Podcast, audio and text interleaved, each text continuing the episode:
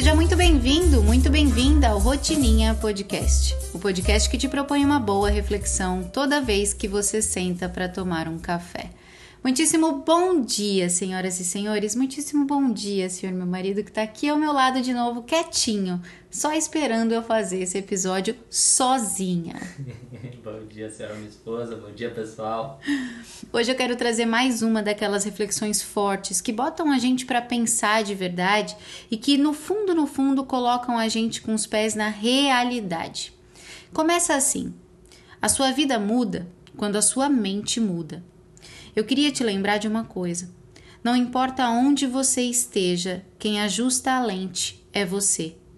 Há quem viva no paraíso e não o enxergue nem por um segundo. Há quem viva no caos e sequer tenha tempo para parar para lamentar. Há quem passe a vida sem olhar para as conquistas porque sempre está querendo o que ainda não tem. Há quem de tão acomodado jamais consiga pensar em conquistar. A real é que quanto mais eu vivo, mais eu acordo para a realidade que é saber agradecer pelo que eu tenho. Eu me lembro de uma vez em que eu conversava com a minha mãe e com Rodolfo, e eu questionava naquela ocasião sobre o que faz alguém construir uma nova realidade para sua vida.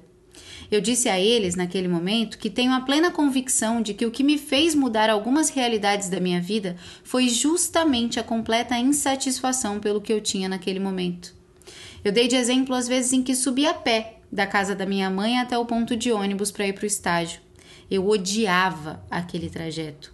Odiava a ponto de ter vontade de chorar durante ele. Eu repetia diariamente para mim mesma que aquilo não era a minha realidade. Eu sei, eu sei que tem quem viva situações piores que essas, mas nesse momento eu estou falando de mim, naquele momento, na minha visão de vida naquele instante. Eu disse a eles durante a nossa conversa também que me parece que as pessoas que conseguem mudar suas realidades não são as que aceitam o que têm, que se conformam com a situação ou que pensam, tudo bem, não me incomodo tanto assim. As pessoas que mudam suas realidades são as que literalmente não suportam a situação em que vivem, as que não aceitam as circunstâncias, as que odeiam viver aquilo todos os dias. Ao mesmo tempo, eu percebi que a gratidão o coração cheio, os arrepios que eu sentia vendo, por exemplo, o pôr do sol em San Diego, também não tinham a ver com aquele pôr do sol, mas sim com a escolha que eu fiz de olhar para as minhas escolhas com lentes diferentes.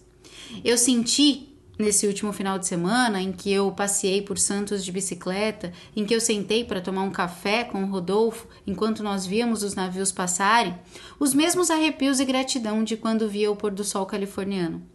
Mas quem disse que não existiam chances de eu ter sentido a mesma insatisfação da caminhada até o ponto de ônibus? Percebe que a mentalidade negativa, reclamona e implicante existe no ônibus lotado e no pôr do sol que é digno de cinema? Percebe também que o arrepio, o sorriso e o coração acelerado pode ser o mesmo estando em San Diego ou em Santos? A real é que são poucas as pessoas que virarão essa chave a tempo de se sentirem realizadas com as suas conquistas.